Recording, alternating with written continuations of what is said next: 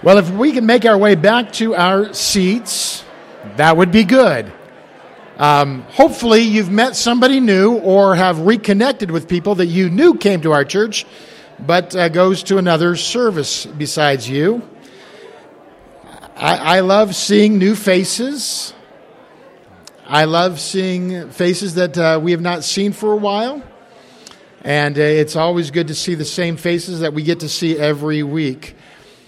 There, there's a lot of stuff going on today, and so I would just ask for your patience as we um, have a lot of different things that we are going to be involved in. And, and so uh, today will be more than just a little bit of a one hour service, but that's okay. We're all together. This doesn't happen very often, a couple times a, a year, and, and it's good to it's good to do this to remind us that we are one body, even though we actually have three different services. We are one, four different services actually with Cowboy Church, uh, but uh, we are one body. And and uh, the day that we do uh, affirm the budget and the ballot, it's always nice to have this be one of those times that we get together and are reminded that um, that chair that you normally sit in somebody else normally sits in there too on another service. And so, uh, and it's okay to share and, and to, to be um, open and, and, uh, and generous and, uh, and all of that. Uh, a couple things before we actually get into the sermon today. Um, there, were, there was one announcement that I had made last week. We did not get into the uh,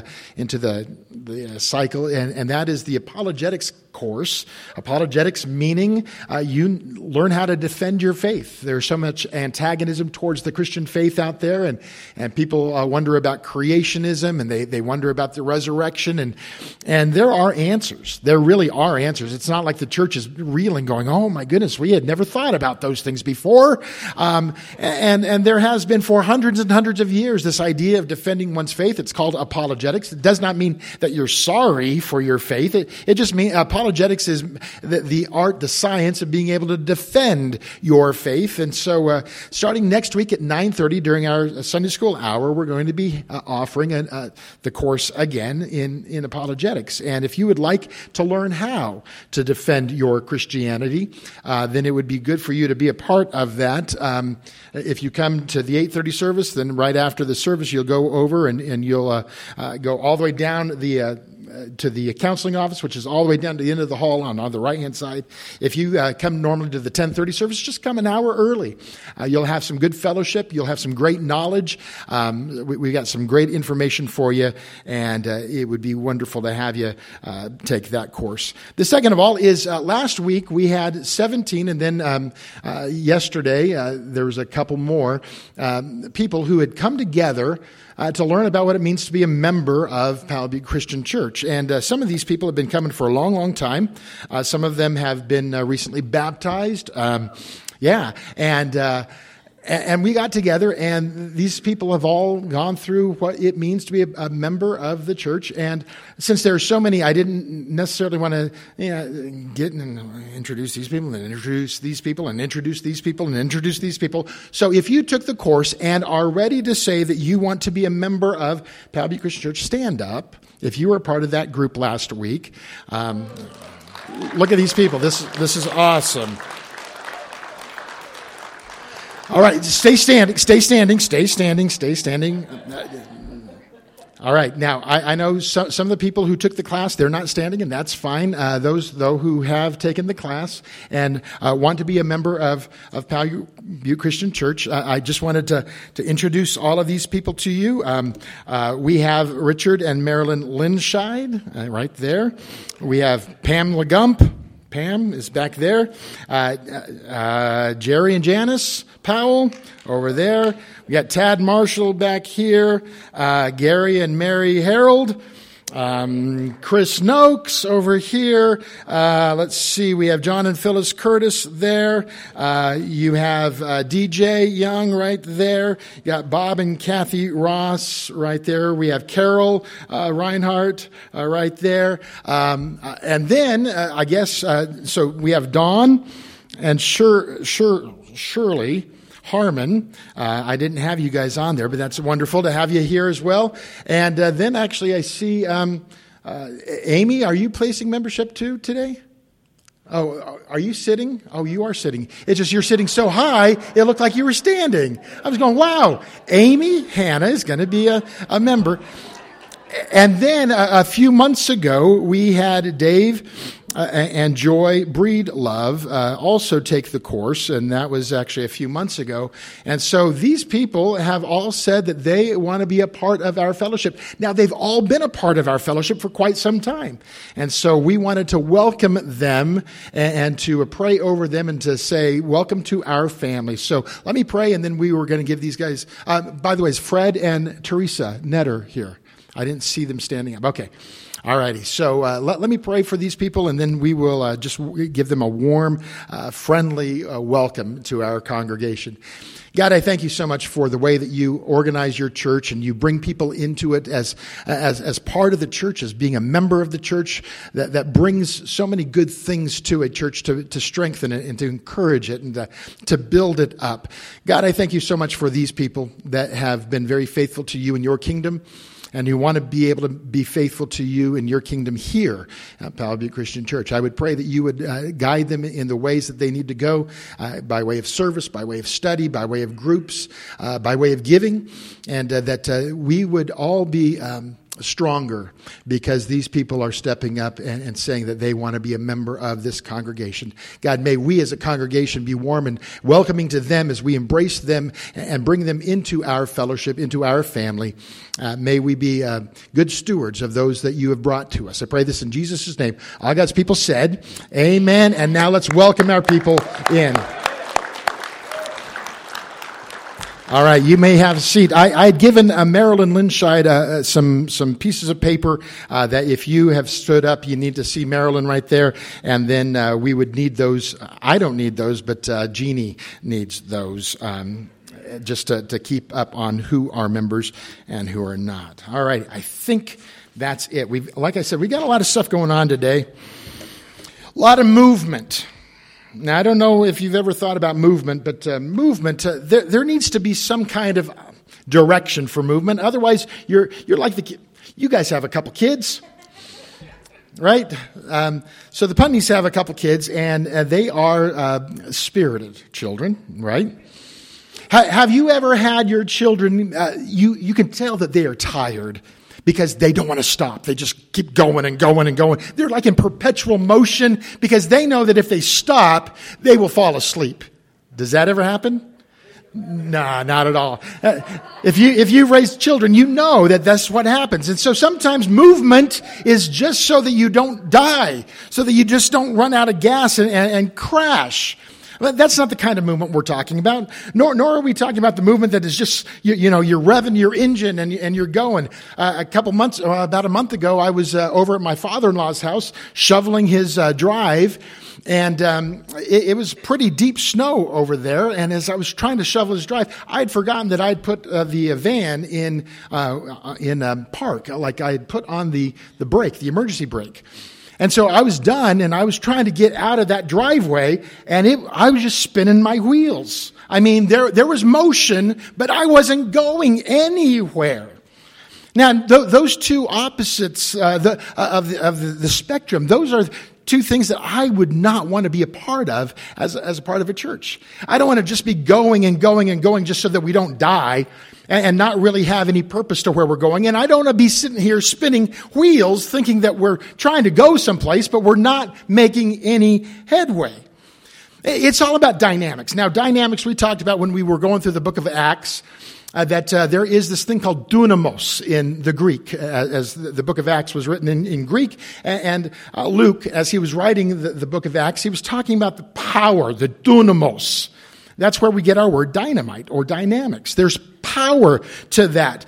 But dynamics is not just saying power, but there's a power that actually means something, that's actually moving someplace, that, that is actually enhancing what's going on.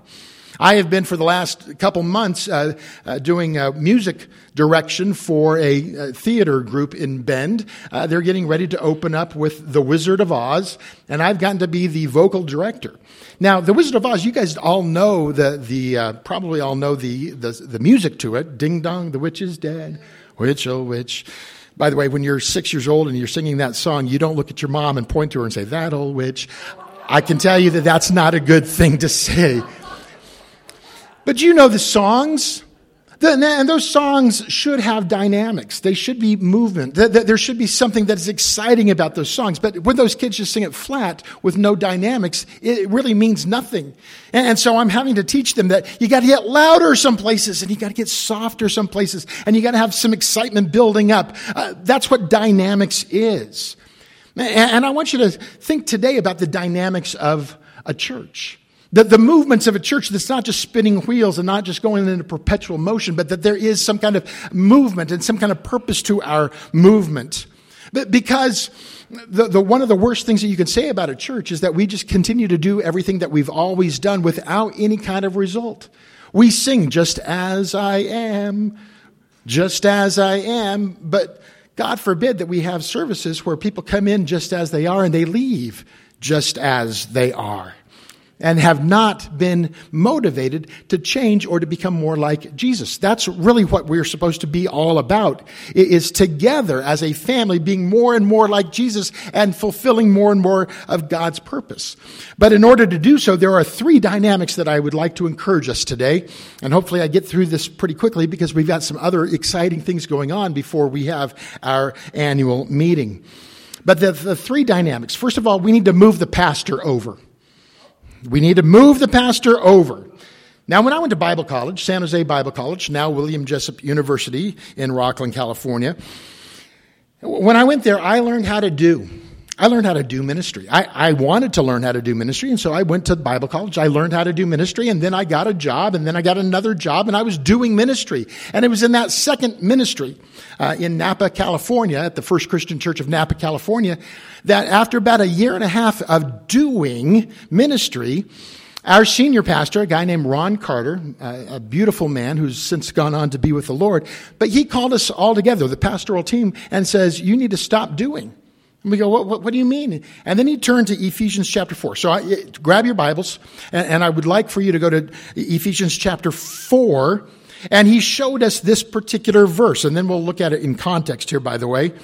But if you look at verses uh, uh, 12 and, and actually a few verses, a few words before verse 12, it's how Jesus gave some to be pastors to prepare, it says in verse 12, to prepare God's people for works of service.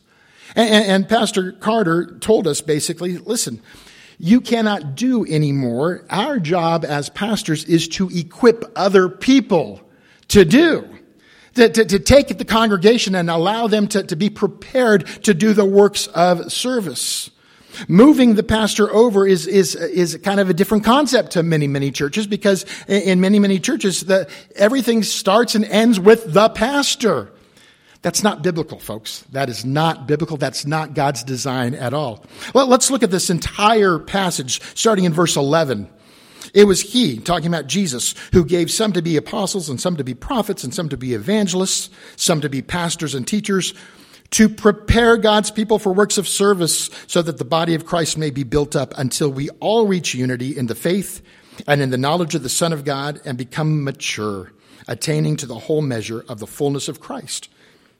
Then we will no longer be infants, tossed back and forth by the waves and blown here and there by every wind of teaching and by the cunning and craftiness of men in their deceitful scheming. Instead, speaking the truth in love, we will in all things grow up into Him who is the head, that is Christ, and from Him the whole body, joined and held together by every supporting ligament, grows and builds itself up in love as each part does its work. Now, as I read that, you should have heard the, the words like each and every and all you know, this really describes the condition of our church today that we are being buffeted, that we are being opposed in this world by uh, craftiness of men and their deceitful scheming. They, they want to get rid of the church. They want to get rid of Christianity. They, they want to deconstruct faith so that, that they don't have to follow what the Bible says anymore. And so it is so important for the church to be able to stand against that. But the way that we're standing against that is not to have one guy do it all. It's for that one guy to move over so that everybody else can fill in and do what God has asked them to do. Two things need to happen according to this. First of all, the pastor must move from performing to preparing. Okay? We got to move away from performing to preparing. You, you know, there's every church, they'll have a job description for their pastor. But who gets to, who gets to say what the, the job description is? Well, obviously it's the church, right? The elders. They get to, or it's the pulpit committee. They get to say the, the job description. That's not what, that's not what uh, Paul is saying here in the book of Ephesians at all. What, what he's saying is it's Jesus who gets to put the, the job description together for uh, the pastor. And so when you are evaluating the job of the pastor and how he is doing, too often we miss it because too often we say we're evaluating the performance of the pastor because uh, how many how many souls were saved this last year? Okay, or or how many how many people are coming to church? How many people are in the pews? Or uh, how many times did the pastor go out and visit people uh, in in the hospital or at home, the shut in and the sick? And, and how is he doing with his sermons? Are they at least 80% entertaining, you know? Or, or, are they boring as all get out and people are just leaving the church because they, they don't like what he's saying? Uh, many, many churches, that's how they evaluate their pastor. But if the, the job description is not to perform, but to prepare, then what should we be looking at with the pastors? Well, are the people being engaged in sharing their faith on a regular basis outside of these walls? Are the people reaching out to bring family and friends into the fellowship of this church? Are the people taking time out to reach out to those that they have not seen for a few weeks here in, in church? Uh, are the people taking the message that they hear on Sunday and actually putting those biblical concepts into practice in their life? You see, evaluation should not be, did the pastor perform, but did the pastor actually prepare you? And if I'm not preparing you, if Pastor Scott is not preparing you, if Pastor Ethan is not preparing the youth of our congregation, then we're not doing our job that Jesus told us to do. So we must move from being performers into being preparers. That's really the, the biblical concept. But then that means, number two, that the, you guys, the congregation, the, the believers must move from being consumers just taking it all in and, and evaluating, and I like this, and I didn't like this, and he said that, and that's not a good thing, and I do like that.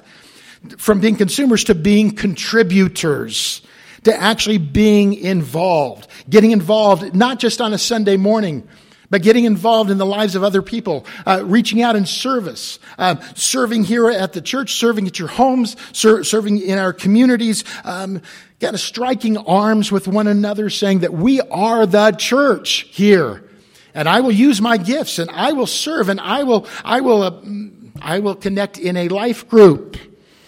Oh, but Trey, that's so much more work. Yes.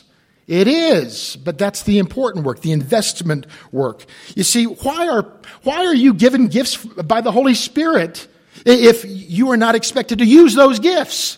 I mean, that would be just dumb to be given a gift and you just uh, set it aside on your shelf and say, I, am not using that gift. I, I don't know what that gift is for. I don't know how to use that gift because it doesn't fit into the context of my life. But if you begin to look at the context of the life together, you'll begin to say, oh, that's why God gave me this gift, so that I can encourage and build up other people. Um, which then brings us to the second dynamic, and that second dynamic is to move people up. We, a, a church that is dynamic is moving the pastor over and moving the people up. You, you know, you watch football, and I, I was wearing my mask today. Just so you know, no, no, no, no, no. You all, you all, even if you guys are all Seattle fans, you should be against the Niners, okay? Sorry. And I said I would never get political up here. You know, you watch a football team and you see 22 guys on the field and they get exhausted especially when you have to go up against Deebo Samuel. You know, you get exhausted because they're just constantly coming at you. I, have heard it said that the church is going to always resemble a championship football game where 22 exhausted players are on the field in desperate need of rest, being watched by thousands of overweight spectators in desperate need of exercise. In most churches that I have encountered, there has always been a 20-80 problem. 20% of the people do 80% of the work.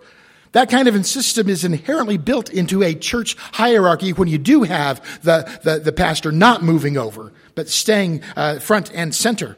But it's also inherent in churches that buy into the idea that there's some kind of separation between those who are super spiritual who get to be up on the, the, the, the stage or uh, who get to be uh, teaching in front of people. And, and so there's a, a you know, a, a, separation between them and those who just come in and, and warm a seat for uh, 45 minutes to an hour as they do their religious duty that week.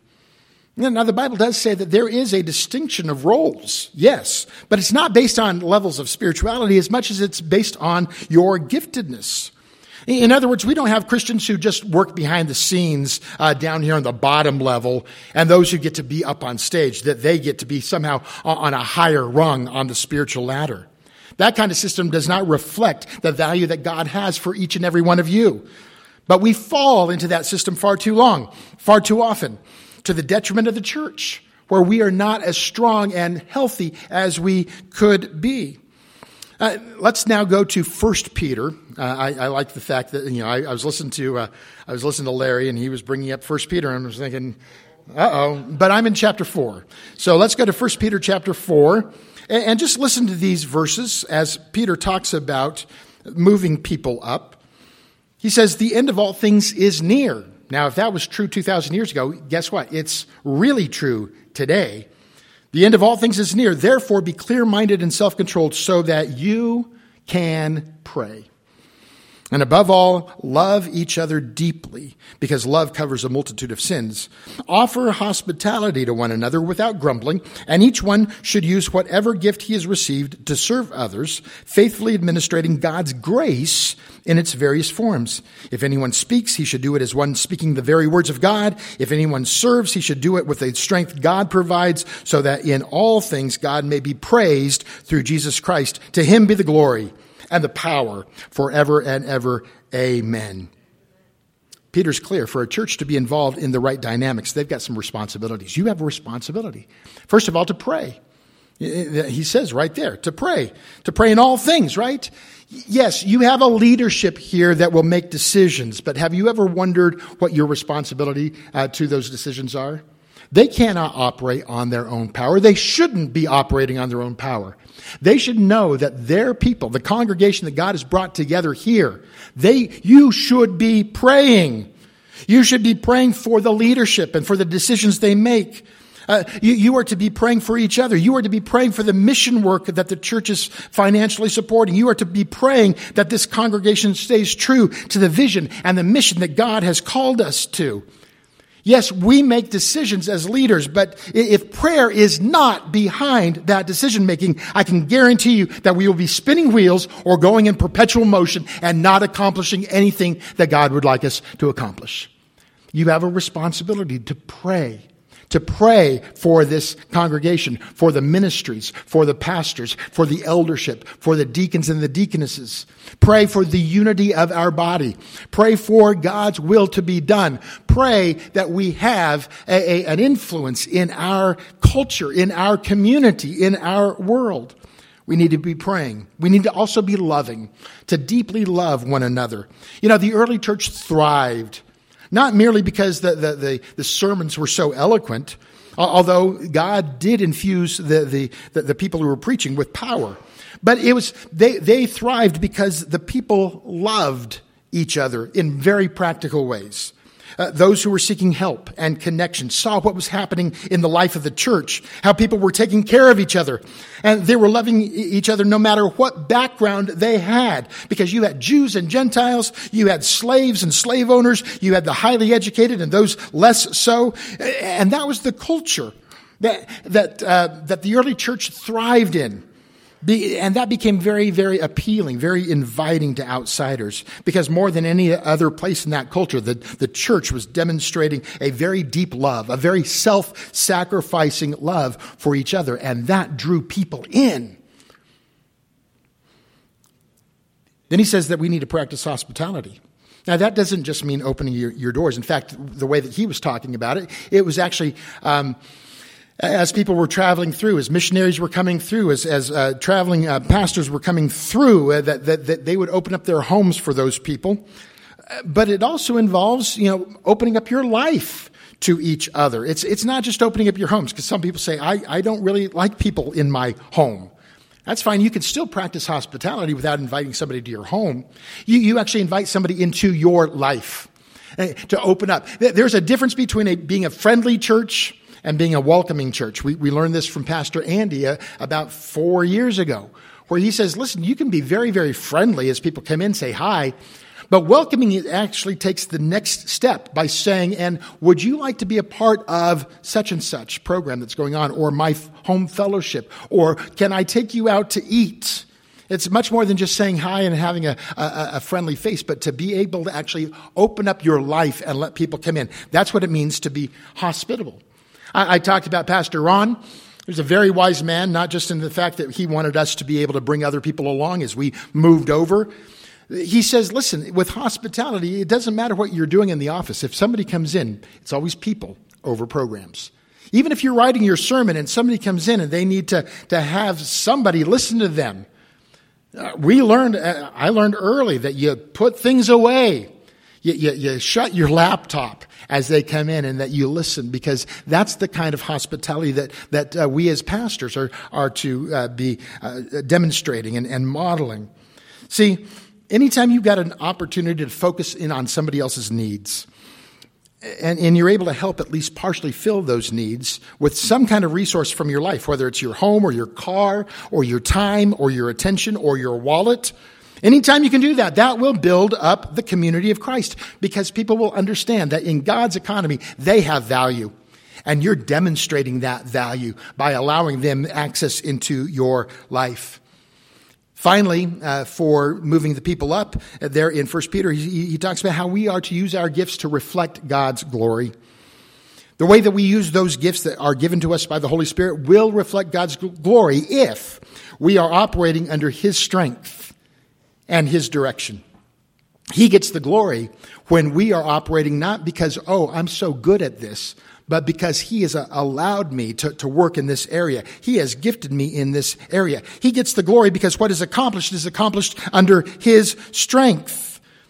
The way that Peter says it here is it's, it's the God's grace that He has given to us. And each one, as God has given us grace, we should be uh, operating to, to that certain extent that God has given us His, His strength, His grace by the way, this is incredibly important to understand as we, the members of Powell Butte, will meet in just a short time to consider the, the leadership candidates of Powell Butte. Men and women who are on that ballot. Uh, uh, being affirmed for the office of elder, or uh, men and women who are uh, being affirmed for the office of deacon and deaconess, uh, that they have demonstrated giftedness through God's strength. Not that they are such stellar people. Oh, wow. Oh, we want them to be our leaders. But these are the people who have demonstrated a heart to say, you know what? I want to reflect God's glory because I'm only doing this in God's strength. Which leads us to the third dynamic. And real quick, it's just, we better be a church that moves with God's Spirit. And only with God's Spirit. Because PBCC is not my church. It's not your church. It's God's church.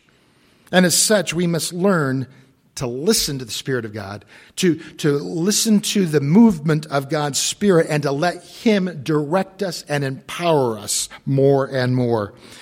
One of the first, if not the first places in Scripture that Paul talks about the Holy Spirit is in 1 Corinthians. So now let's go to 1 Corinthians chapter 2, real quick here. He's talking about God's Spirit and he's bringing up the Spirit because there are, there were so many problems happening in the Corinthian church as people were trying to do things in their own strength. Following this guy, following this guy, following this human teaching. And Paul is saying, listen, it needs to be about God's Spirit. It needs to be about where He is leading. Why? Because when we allow God to lead us, number one, God will release His power. Look at chapter 2, verses 1 through 5. Paul says, When I came to you, brothers, I did not come with eloquence or superior wisdom as I proclaimed to you the testimony about God.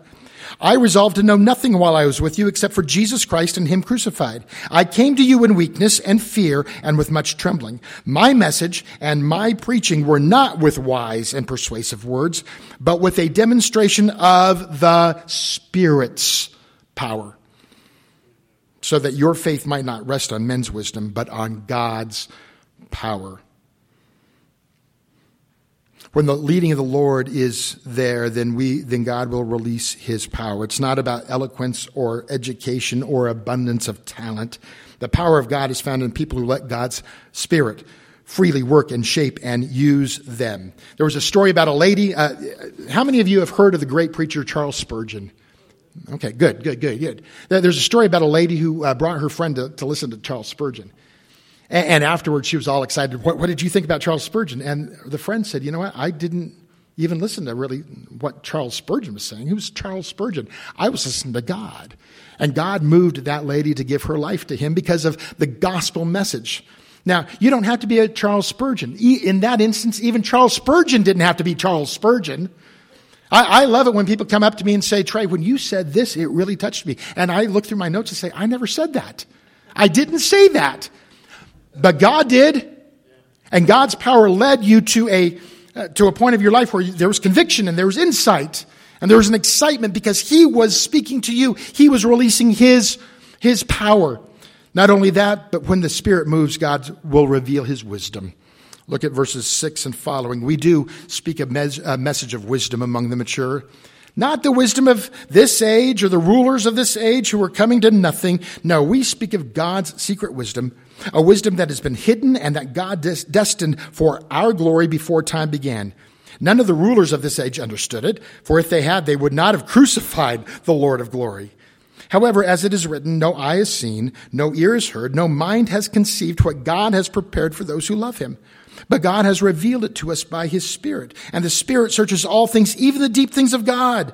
For who knows among men, uh, for who among men knows the thoughts of a man except the man's spirit within him? In the same way, no one knows the thoughts of God except the Spirit of God. We have not received the Spirit of the world, but the Spirit who is from God, so that we may understand what God has freely given to us. Folks, there is a way to run church that is based solely on man's wisdom, and that is wrong. If we wanted to be a spiritual church, then it's not about what we can figure out about the budget. It's about God, what are you, what is in your wisdom? Where do you want us to go? How would you uh, have us use the resources of this congregation to best bring about your will? Now, again, the, the, the church is not a one man show. Uh, we need to rely not on the wisdom of man, but we need to rely on the wisdom of God. Thirdly, then we need to know that God's Spirit, when it moves in and through us, that He will direct His will through his work. Uh, jump to 1 Corinthians 3 real quick. It says, Brothers, I could not address you as spiritual, but as worldly, mere infants in Christ. I gave you milk, not solid food, for you were not yet ready for it. Indeed, you are still not ready. You are still worldly. For since there's jealousy and quarreling among you, are you not worldly? Are you not acting like mere men? For when one says, Well, I follow Paul, and another says, Well, I follow Apollos, aren't you not mere men? What, after all, is Apollos, and what is Paul? only servants through whom you came to believe, as the Lord has assigned to each his task. I planted the seed, Apollos watered it, but God made it grow. So neither he who plants or he who waters is anything, but only God who makes things grow. God is going to direct his will through his work if we are allowing his spirit to move in us. The church is not a one man show, it is a God, one God show. And each and every one of us is a servant. Some are going to serve uh, more publicly, some uh, will be much more in the background. God rewards us for our faithfulness, not necessarily our following. In order for God's church to function properly, we all must do our part, which comes down to the song that, that Monty had us sing, uh, um, or, or sang while we were taking communion. I'll stand with arms high and heart abandoned. You know, when, when you are in this position, we talked about worship being in this position. What, what does this position mean to, to the, the French soldiers? I give up. I surrender. It's not about me and my will and my wisdom and my ways. God, if I can just surrender to you, then you will do your work through your people. It's about surrender. In Acts chapter 2, verse 38, the people uh, uh, asked Peter, and the other apostles, what do we do? They realized that they were not moving with the Spirit of God. They, they wanted to be made right with God, but they didn't know how to do that. So they said, what do we do? And Peter basically responds with the idea of surrender. He said, repent, be baptized, every one of you, in the name of Jesus for the forgiveness of your sins, and you will receive the gift of the Holy Spirit. Those are four amazing things about surrender. He talks about repentance. which means changing the allegiance of your life. Saying, I now pledge allegiance to the kingdom of God. I'm changing who is boss of my life. It is no longer I who are boss, but now it's God. Realizing that you cannot do this on your own. Number two, they talked about forgiveness receiving this gift of having a right relationship with God, no matter what you have brought into this relationship, no matter what kind of sin is in your life, there can be a, a, right relationship because of what Jesus Christ has done for us on the cross. So there's repentance and there's forgiveness. Then there's this gift of the Holy Spirit. And that's God's power alive in you, chipping away at that old person all of the, the rough edges that don't need to be there, teaching you what is true, directing your life for His glory, and then producing the, the fruit of the Spirit in your life, the love and the joy and the peace and the patience and the goodness and the kindness and the faithfulness and the gentleness and the self-control. And then finally, there is this idea about being baptized. And what is that all about? Well, it's a simple act of obedience. If He's going to be your boss, if He's going to be your Lord, then one of the very first things that he asks anyone to do that makes him Lord is to obey through the waters of baptism.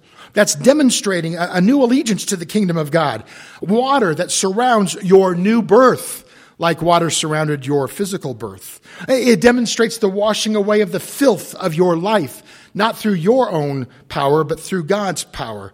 And it identifies you with who Jesus is in his death and burial and then resurrection.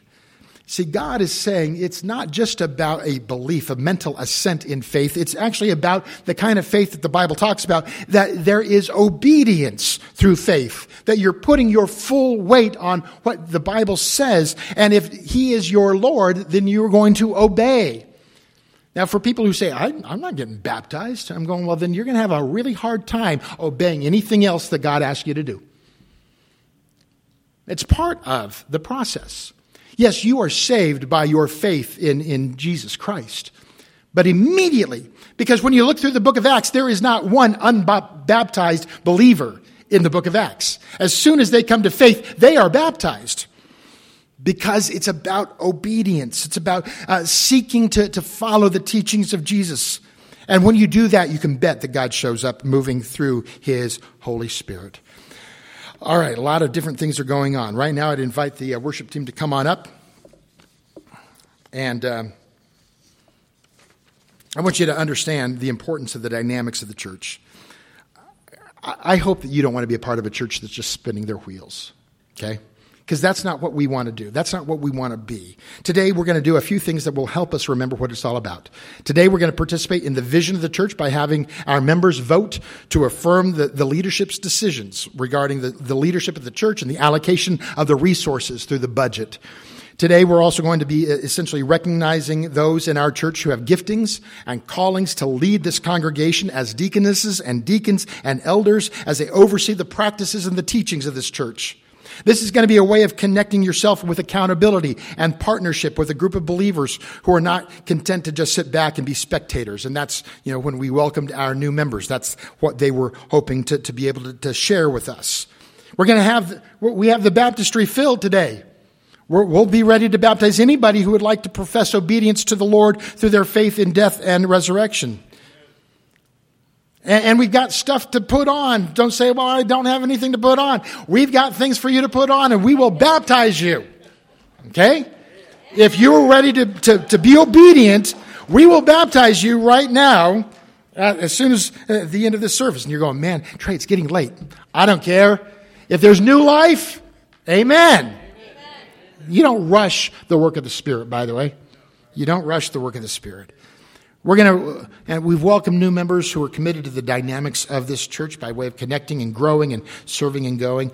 And right now, we're going to be recognizing, be, before you guys uh, do anything, so just uh, be, be patient up here.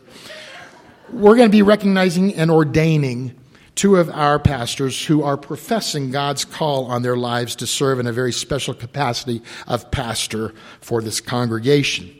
Now, I have been ordained a long, long, long time ago, but we have two other uh, pastors who we felt it was very important for us to go through the process of what it means to have a calling on, uh, from God on your life into full time ministry. So, I, would invite uh, Pastor Ethan and Pastor Scott to come on up here, and for our elders to come on up as well.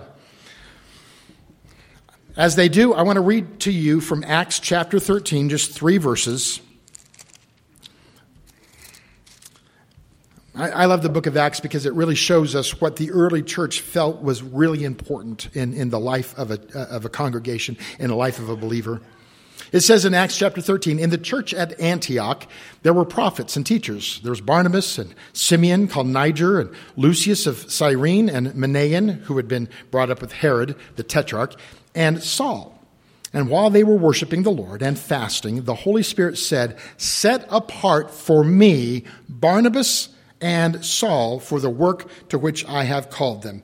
So after they had fasted and prayed, they placed their hands on them and sent them off. I would like to uh, introduce you, if you do not know, these, where are they?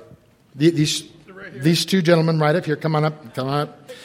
Uh, Ethan Wad is our uh, pastor to our next generation, uh, not just our youth ministries, but uh, our uh, well ministry, which is in uh, the, the late teens, 20s. Um, early 30s, things like that. Um, uh, Pastor Ethan came to us uh, from the Seattle area, um, and uh, he is, um, has been around for about five years, and we have been able to get to know his heart for ministry.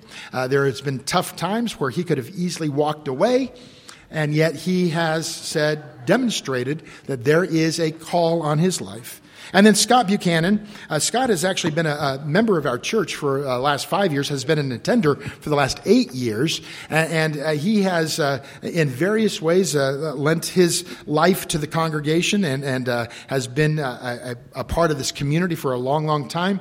And he is the, the newest one on board, um, just coming in full time in December to be a part of what we're doing here. So that's who this is Ethan and Scott. And Larry Andrews um, is going to then uh, speak for our elders about the recommendation that we have. And then we're going to listen uh, to a testimony from both Ethan and, and Scott.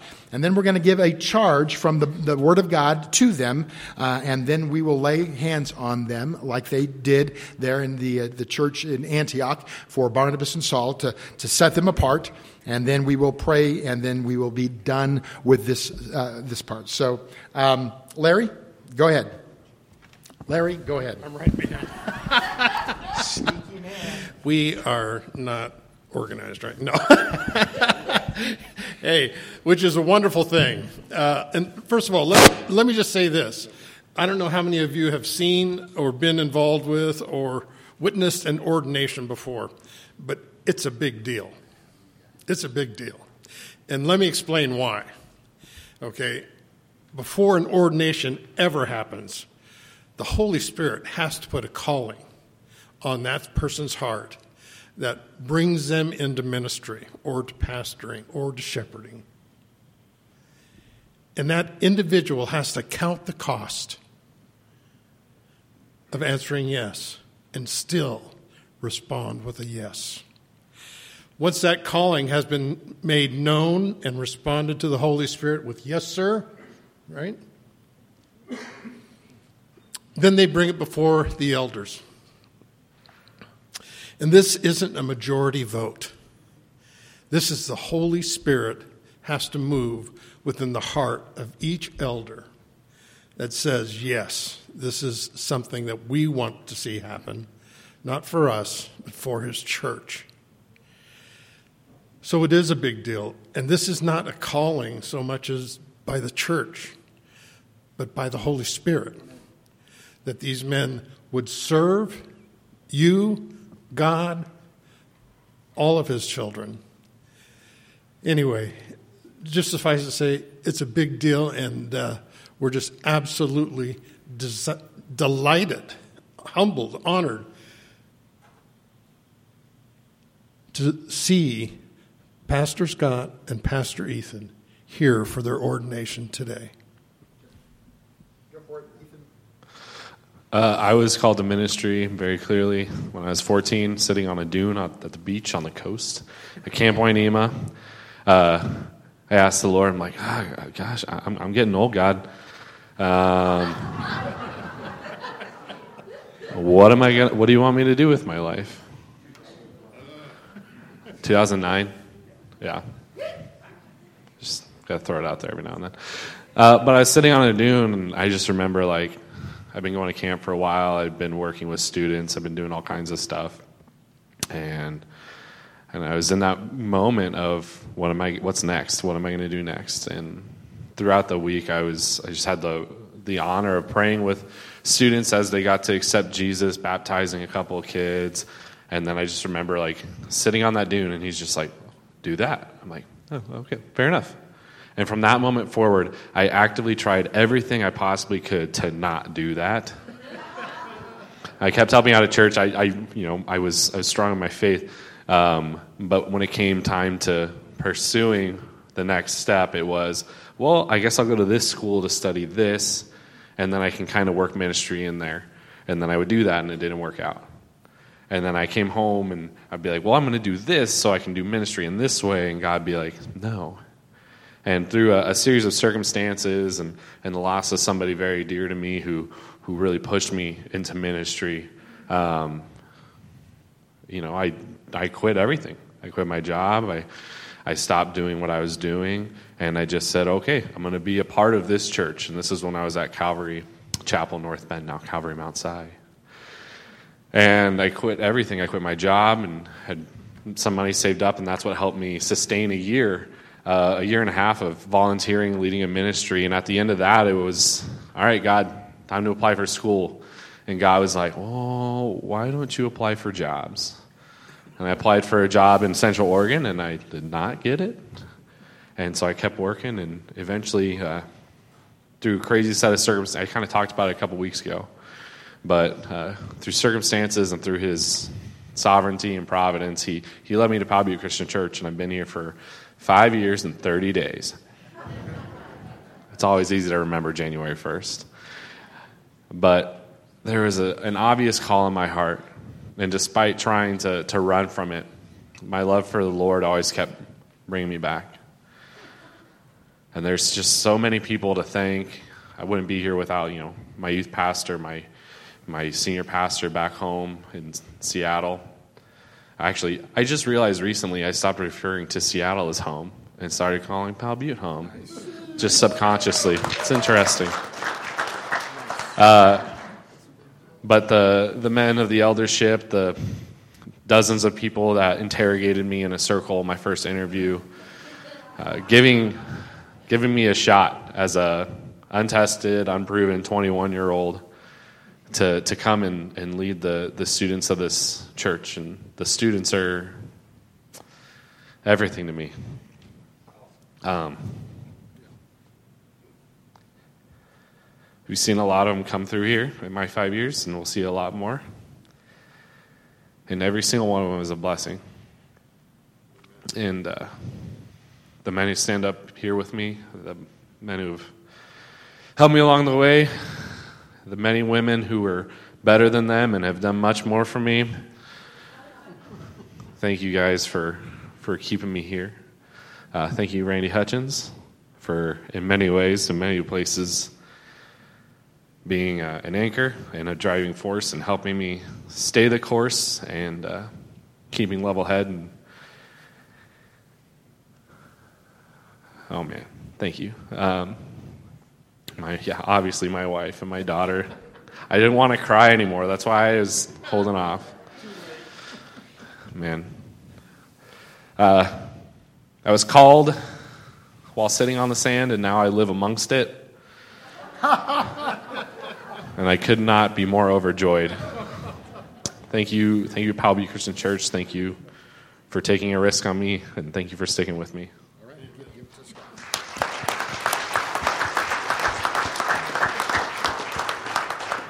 Um, I think he said it was 2009 when he was sitting on a beach when he was 14. And when I was in 14, and we'll just call it the 1970 somethings anyway. But anyway, but a couple a couple years later, actually, when I was a junior in high school, I was um, I had been going to a youth group for a couple years in Bend, and and then and I sat in church at what was First Baptist Church in downtown Bend, and I I, I did something uh, crazy that altered my life for the rest of my life, and that is I devoted the rest of my life to the Lord. And uh, when was I called into ministry? It was I feel it was that moment. Um, even though uh, I have been given the title of, of, of, youth pastor before, and now now fully the title of, of associate pastor. Um, I was never I was never paid until until I came here for, for doing my passion. I always said my profession paid for my passion. And and what was my passion? From the moment I, I, I, I came to know the Lord, my passion was serving him by serving other people. And that's what and that's what fulfilled me. And that's what gave me purpose.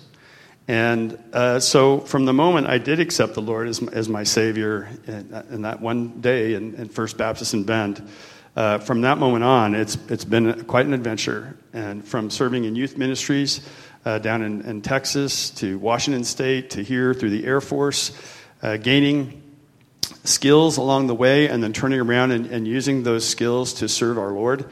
Uh, through whatever profession I, I had undergone, that was my purpose and my passion in life. And, uh, and I just feel like, uh, as, even as a teacher at Crook County uh, Middle School, uh, and I've, there are some people in this room right now who sat in my classroom or who, who I ran with on the cross country team back there, Greg and, and, and Jen Knight, and people who know that, that my passion has always been not my profession, but my passion has always been number one, either in the classroom or on the cross country team. But it's just connecting with people and serving God by serving them.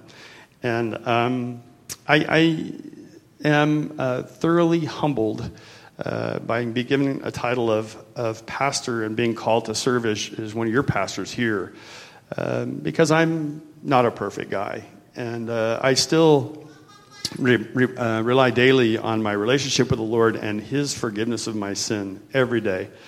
And uh, what I ask is these men on the stage right now, who are, who are, called the elders of the church, and I ask you, as the members of this church, to hold me accountable every moment, every day, to serve you and to be, and to be um, honored to serve you. I, I, ask, and that's that's my role. I see, and I, I've seen that God has prepared me through my entire life to be here and to be here now uh, to do the things that, that, that uh, I'm going to be, He's going to lead me to do for you. And that is my prayer every day. So when, when was I called to ministry? I feel like it happened uh, when I, when I was saved, and, uh, and I'm not done yet. So. Amen. Amen.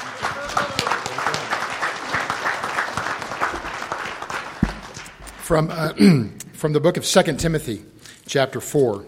There is a wonderful charge um, that Paul gave to Timothy uh, for uh, bringing people into ministry. And so, Ethan and Scott, uh, these words uh, come from the Lord uh, through the book of 2 Timothy to you. It says, In the presence of God and of Christ Jesus, who will judge the living and the dead, and in view of his appearing in his kingdom, I give you this charge preach the word. Be prepared in season and out of season. Correct, rebuke, and encourage with great patience and careful instruction. For the time will come when men will not put up with sound doctrine. Instead, to suit their own desires, they will gather around them a great number of teachers to say what their itching ears want to hear. They will turn their ears away from the truth and turn aside to myths. But you, Keep your head in all situations, endure hardship, do the work of an evangelist, discharge all the duties of your ministry. Right now, what uh, I'd like to do is to have uh, Scott and, and Ethan uh, kneel down, and uh, uh, the elders that are present here today, they're going to be laying uh, hands on them as a demonstration of God's authority coming through the leadership of the church and in His power, His Spirit to come along these men as a, a, an affirmation of what God is doing. There's nothing magical about laying on of hands, nothing magical about these men at all, but as they are our leaders, we are seeing this as the representation of God's Spirit through them onto these men. Uh, in, as you are listening to the prayers that will uh, be lifted up for Ethan and for, uh, uh for Scott, that you would reach out your hand as well uh, as a, as a representation of your spirit to say, Yes, we affirm what's going on. And we're going to have a couple of prayers, and then we are finished today. So let's go ahead. Father, we, uh, we come before you with a great deal of delight. Father, uh, we thank you for the way that you've had your hand on uh, Scott and Ethan. Uh, really began before the creation of this world. But Father, the way that you've persevered and the wisdom that you have given them to surrender to your love and to your grace. Father, we thank you so much for this calling that you have given them and their wisdom to accept. For the way the Holy Spirit moves both in and through them, Father, we just pray that as uh, you work through them every day, whether people actually see them or not, that they get to see the light of our Savior and our Holy Spirit, Lord, burning within them. We're humbled that we get to serve you at all in any large or small way. But Father, we thank you. We thank you for this gift of ordination.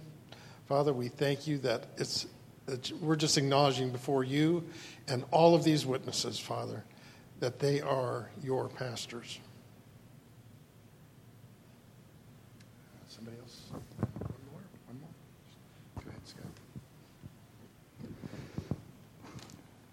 Father God, it, it is just so much fun to watch you work. It's also very humbling. Father, I just thank you that uh, Ethan didn't argue with you too long and heard your call, Father. For both these gentlemen, it's not always going to be easy. Probably hasn't been up to this point. Father, I would just ask that you continue to fill, fill them with your Holy Spirit so that they can work in a world that's dark, and the only way that they can see that light is from you, Father. And that that's what they're here for. Just ask, Father, that you bless both of these. We're so, so thankful as a church to have two people like Scott and Ethan to lead us in your light. Father, we just pray these things in your son's precious name. Amen. Amen. Amen. All right. May I present to you for the very first time Pastors Scott and Ethan.